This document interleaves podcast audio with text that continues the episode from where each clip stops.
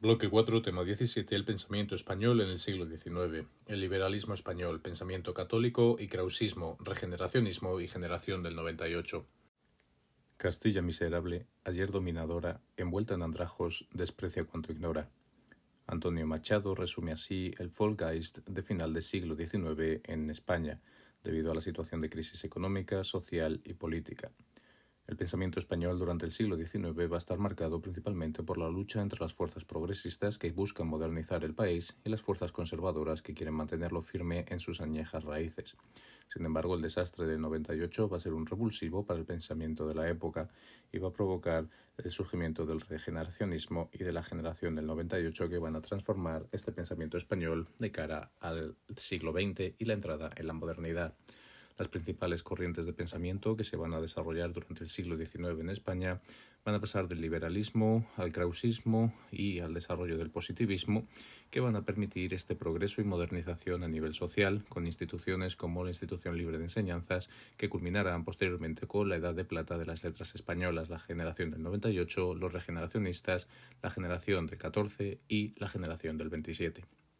Así, como decíamos, el pensamiento del siglo XIX va a iniciarse con un eh, surgimiento del movimiento liberalista en España, que va a marcar la posterior eh, evolución y el desarrollo.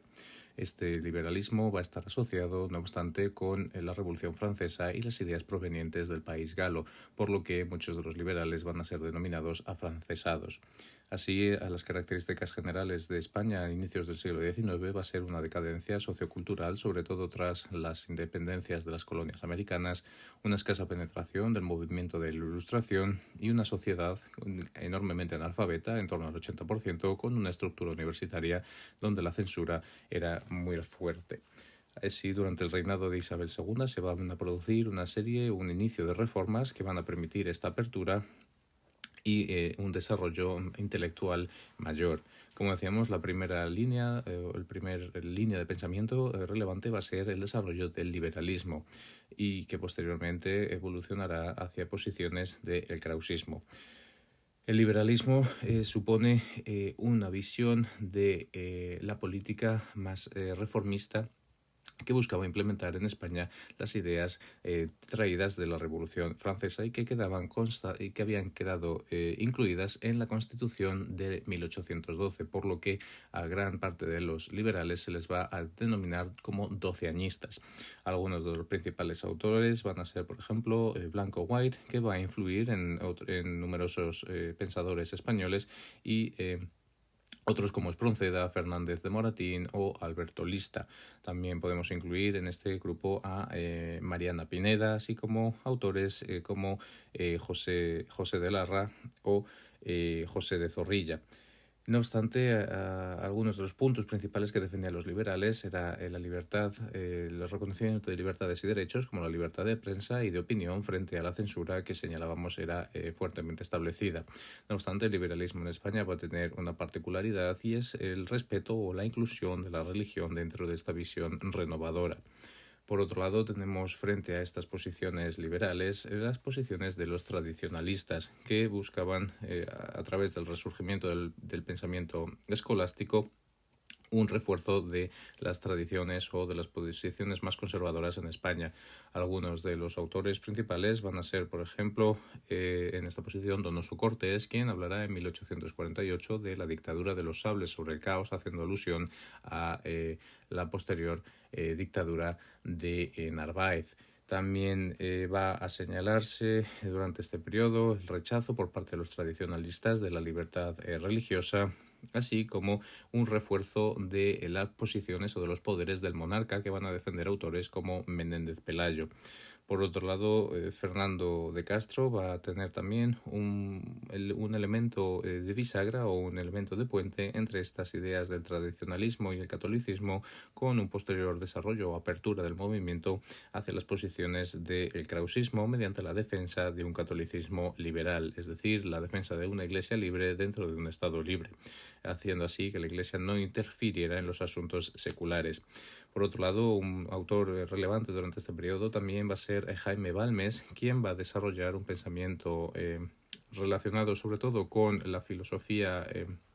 en general, pero al respecto del nivel político va a incluir esta idea de, o el inicio de esta idea que la religión y el progreso no están enfrentados, lo cual va a favorecer posteriormente también el desarrollo del krausismo. Además de estas dos, eh, dos posiciones enfrentadas, liberalismo y tradicionalismo, podemos incluir a principios del siglo también el desarrollo del movimiento romántico, que va a ser una reacción a las ideas de la ilustración y del neoclasicismo en las artes, lo cual va a dar una prioridad a los sentimientos y a romper estas estructuras neoclásicas. Este romanticismo va a tener autores como por ejemplo Gustavo Adolfo Becker y posteriormente va a desarrollarse y a evolucionar hacia los conocidos como regionalismos con autores como Rosalía de Castro que van a hacer eh, surgir este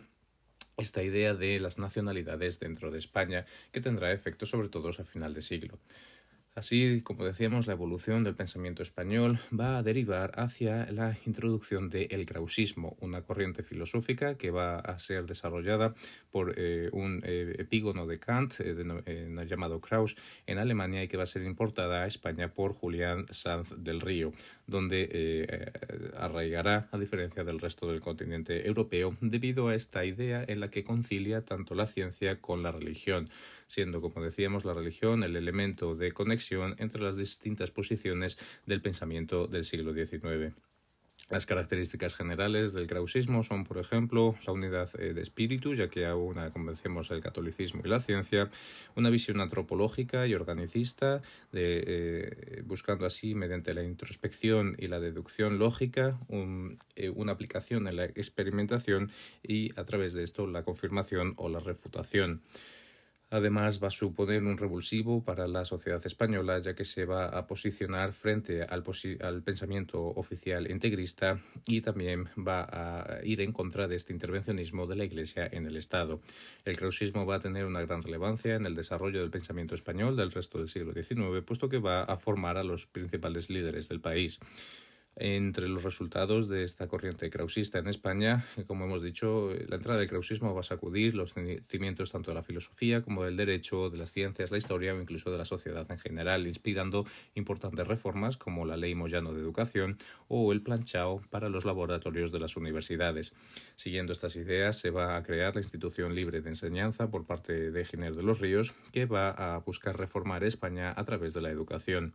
Ah, tras esta también surgirá la Junta de Ampliación de Estudios, que va a favorecer la estancia de eh, intelectuales en el extranjero como Ramón y Cajal, Sánchez Albornoz, Almérico Castro o Menéndez Pelayo, que posteriormente evolucionará ya en el siglo XX en la residencia de estudiantes. Se va a seguir así eh, esta idea, este pensamiento krausista que va a evolucionar posteriormente hacia el conocido como positivismo, que va a estar influenciado por eh, la corriente del romanticismo. Sobre todo a partir del sexenio democrático y el fin de la censura van a llegar a más ideas desde el continente europeo, incluyendo esta del positivismo desarrollada por Auguste Comte que va a suponer un movimiento de revisión y de autocrítica, puesto que va a criticar los fundamentos metafísicos de la moral krausista, señalando el positivismo que sólo la experiencia sensorial interpretada por la razón y la lógica es fuente de conocimiento frente a esta introspección que defendía el krausismo. la entrada del positivismo en España va a provocar un giro dentro de eh, la eh, institución de libre enseñanza que va a pasar de un análisis, eh, va a pasar a analizar en mayor profundidad las ciencias naturales y las ciencias sociales. También tendrá importante influencia artística, pasando así del movimiento romántico al movimiento del naturalismo, con autores como eh, eh, Pérez Galdós, que va a publicar La Fontana de Oro, o López de Ayala, que publicará Consuelo. A final de siglo, como hemos dicho, la pérdida de las últimas colonias en América, de Cuba, Puerto Rico y Filipinas, conocido como el desastre del 98, va a suponer un revulsivo de la sociedad española y de sus eh, grupos intelectuales que van a preguntarse cuáles son eh, los problemas de España por qué esta situación eh, de crisis se había centrado en, se había provocado en España. Así, el, pensamiento de a partir del 98 va a dividirse en dos corrientes. Por un lado están los lo que se denomina la España vital o los regeneracionistas que van a buscar transformar España a través de distintas reformas y por otro lado está lo que se ha denominado la España real o la eh, generación del 98 que va a partir de un ideal eh, pesimista puesto que su lema será me duele España. Dentro del regeneracionismo, como hemos dicho, buscan reformar tanto la estructura social como política y económica del país. Para ello van a desarrollar el análisis objetivo y científico de las causas de la decadencia española, usando así o estableciéndose así como un carácter eh, transversal que va a aplicar tanto a los conservadores como a los liberales, a los monárquicos y a los republicanos en esta idea de la reforma del país. En el, en el caso de, de los políticos de derecha se van a enfocar sobre todo en la política africanista o en la búsqueda de la consolidación de las posiciones españolas en África como solución a los problemas de la nación. Eh, el, el regeneracionismo así va a eh, iniciar eh, o va a señalar unos puntos eh, concretos para estos males de España, como es el mal reparto de las riquezas que se va a producir tras las desamortizaciones de principios del siglo XIX, la falta de estabilidad política debido al sistema de caciques y el pucherazo en las elecciones, la relevancia o los efectos del latifundismo, sobre todo en el sur del país y la miseria campesina que esto provocaba, así como el atraso educativo y el analfabetismo que se enormemente extendido. Finalmente también van a incluir entre sus análisis la cuestión de los regionalismos en España que se había ido desarrollando durante el siglo XIX y la irrelevancia internacional que había provocado la pérdida de las últimas colonias. Entre sus principales objetivos eh, se encontraba, como hemos dicho, el de modernizar España para poder entrar en, este, en esta nueva modernidad. Para ello busca eh, dar trabajo que genere, aumentar el trabajo para que esto provoque un aumento del poder adquisitivo y un desarrollo del mercado nacional. Algunas de las reformas que van a plantear para este nuevo sistema es la reforma educativa con la apertura de escuelas técnicas, el desarrollo de la investigación y de las estancias en el extranjero, como decíamos, a través de la Junta de Ampliación de Estudios y la residencia de estudiantes, así como también reformas estructurales como es el desarrollo de la política hidráulica, de la política agraria o de la política económica. Los principales autores de este periodo, de este movimiento, van a ser eh, Joaquín Costa, que va a ser el principal director del movimiento eh, regeneracionista que puede eh, resumir su pensamiento en la frase de escuela, despensa y siete llaves al sepulcro del Cid. Además, también va a haber otros autores como Macías Picabea, que va a utilizar un revisionismo histórico y educativo, señalando o apuntando hacia el fin del proceso de la restauración. Rafael Altamira, que va a, a señalar la educación como la solución en su obra Psicología del pueblo español, o Salaverría, que va a dar una visión más optimista eh, del futuro del país en Vieja España. No obstante, eh, los resultados del movimiento regeneracionista no van a verse plasmados hasta bien entrado el siglo XX, eh, puesto que pues debido al rechazo de Joaquín Costa al compromiso político para la implementación de estas, de estas reformas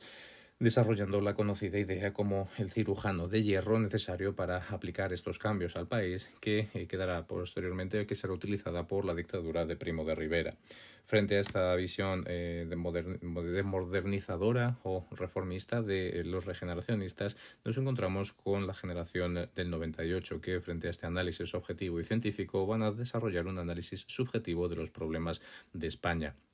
Entre las principales características de este, eh, de este eh, movimiento se encuentra eh, la búsqueda de la conciencia dentro de la decadencia española y van a señalar también